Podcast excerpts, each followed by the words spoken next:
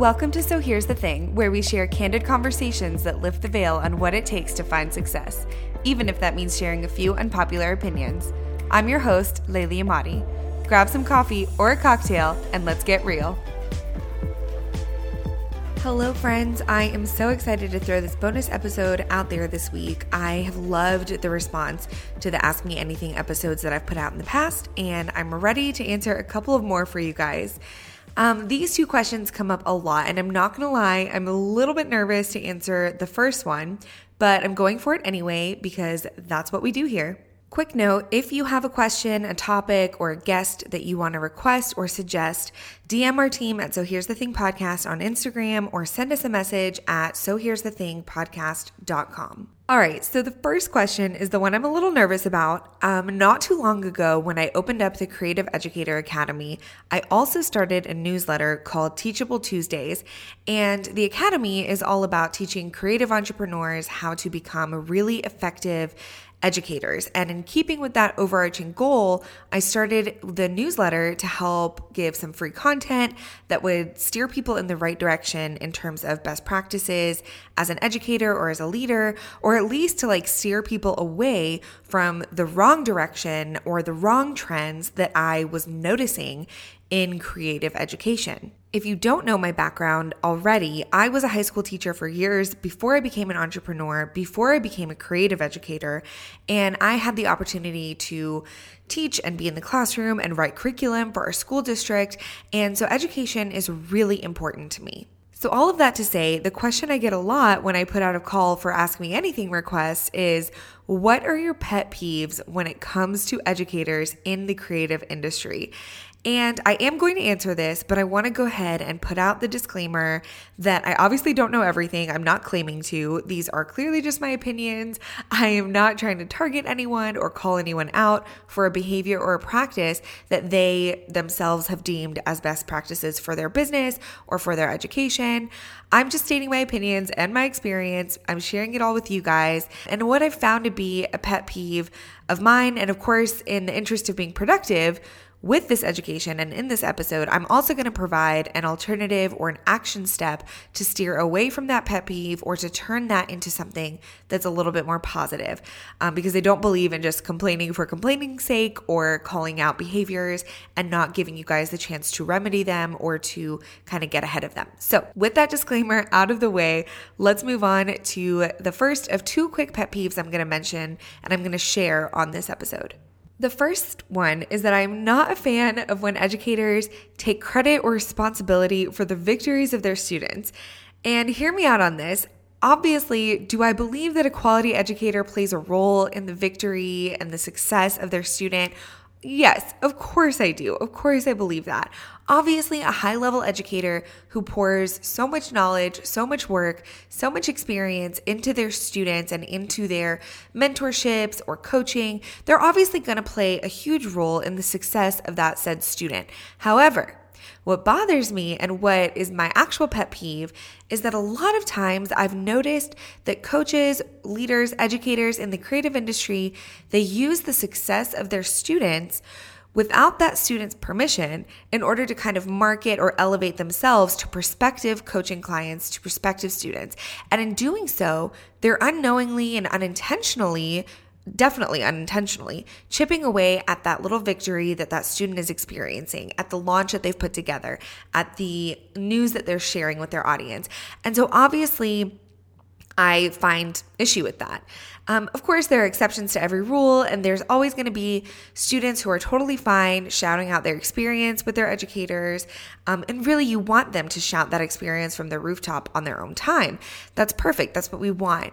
Um, what we don't want is an educator who takes their student's launch or announcement or success or victory, and that educator, we don't want them to announce it to the world with an undertone of, you know, like, go check out my student. They're so successful because of all of the work that we did together.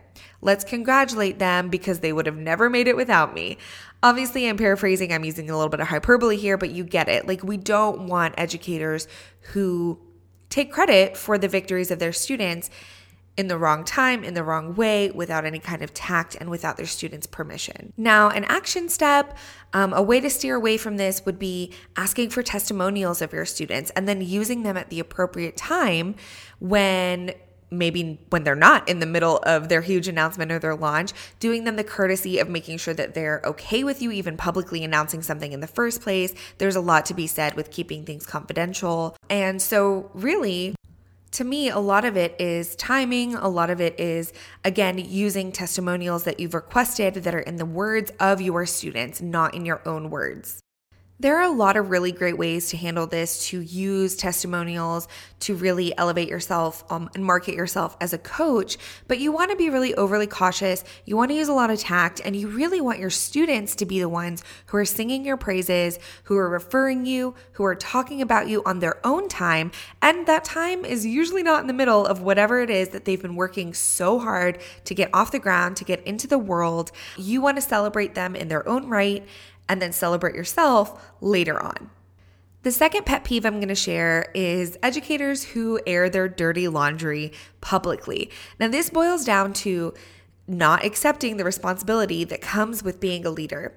As a leader, things do not always go the way that you want them to. That is a given. But you're also in the position of taking the high road and of being very cautious of what you put out into the social world. Not long ago, as an example, I noticed a creative educator get on social media and blast out a grievance that they had with a former student. Like, even if there was validity to that situation, throwing a statement out there that's full of anger and emotion just makes you, the leader, the educator, look bad as a leader. And quite frankly, it would make me hesitate as a prospective student or client. It would definitely make me hesitate to invest with you in fear that one day I could possibly misstep and get that same anger directed at me. Now, there are ways to tactfully share best practices. That is not one of them. I'm going to take it a step further. If you were scrolling through whatever social media it is that you scroll through, Instagram, Facebook, whatever, TikTok these days, who knows, and you saw a drama filled post with accusations being flung out and anger, what would your response as an onlooker be? even if you were like, yeah, man, that's messed up, the damage to the reputation of the leader in this situation is what's going to stick with you. Their response is what will stick with you. So you want to remember that your response to the situation that you're given is what ends up being the thing that sticks into the minds of your prospective students, your prospective clients. And so, my advice here is to handle these situations with tact. And if you want to make it a teachable moment for you, for the public, if it really, really affected you and impacted you as an educator and you really want to teach on it, take the emotion out of it. If that means you have to wait to share on it, then wait to share on it. Take that emotion out of it, and that way you're educating and you're still looking like the mature and elevated leader that you are. Once you hit publish on things in a social media platform, you cannot take them back. And so, giving people that perspective of you will not disappear even if you delete the post later. So, please take your time. Do not air your dirty laundry as an educator. Okay, those are the two quick pet peeves I'm going to share with you on this episode. I can link the email newsletter for my Teachable Moments email series in the show notes at so here's the thing podcast.com if you guys want more of these quick perspectives on being a leader. Are you a creative who's interested in becoming an educator? Our industry is full of opportunities to make impact through education, but you might not have the training that you need to be equipped as a top notch educator. Maybe you have the heart to serve and the knowledge to back it up, but how can you ensure that you're also an excellent teacher? Join in at the Creative Educator Academy, designed to help creatives like you take their zone of genius and turn it into impactful education without any prior training. If that sounds like something you need to take your career as an educator to the next level, head to the creativeeducatoracademy.com or visit the show notes for the link and start creating effective and impactful education today. Okay, so on to the next Ask Me Anything question. I'm gonna keep flying through this. I know that I promise bite sized episodes, but this is a question that I get everywhere, not just when I ask people for requests, but in general, people ask me all the time How do I pitch myself to get onto a podcast as a guest? All right, so first off, I'm to link a couple of previous episodes where we have dived into the idea of pitching yourself. I'll link them in the show notes. Being a podcast guest is a great way to share your knowledge. It's a great way to add publicity to your business. It's a great way to network and get your name out there. There are so many positives to being on a guest on a podcast, and it doesn't cost you anything to do. You can do it from anywhere. It's a really great return for the time that you invest. But you've obviously got to get invited on first. So, I'm going to share a few quick tips on what to do and what not to do when pitching podcasts. There's obviously a lot more that I could say than I can get through in this bite sized episode. And again, disclaimer I know that every show and hosts are different, but I'm happy to share these quick tips with you guys in hopes that it'll give you a really solid starting point in sharing my experience. So, two quick things you should do when pitching. So, the first thing is probably the most important, at least in my opinion. You want to be very clear and very specific on what it is you want to talk about. I get pitched daily by people who want to be a guest, but who have no clear topic or an unclear description of the topic that they're pitching. And what I hear most that's most alarming is if I ask for a topic and the response is, whatever you want me to speak on. That's crazy, you guys. That's insane. That is a huge red flag to me. Like, yes, I'm sure that as a human being, you have a lot of knowledge to offer, but I can't hand select what you're best at, what you're well versed on. I can't choose that for you. So, you don't want to put any more work onto the host or onto their team. You want to make it easy for people to say yes to you. Be really clear, concise, and specific on your topic, on the description, on what value you can bring to the table. The second thing you should be doing is putting in the time to select the right fit for your applications. Listen to a few episodes of the show that you're pitching to make sure that it makes sense for you to pitch them.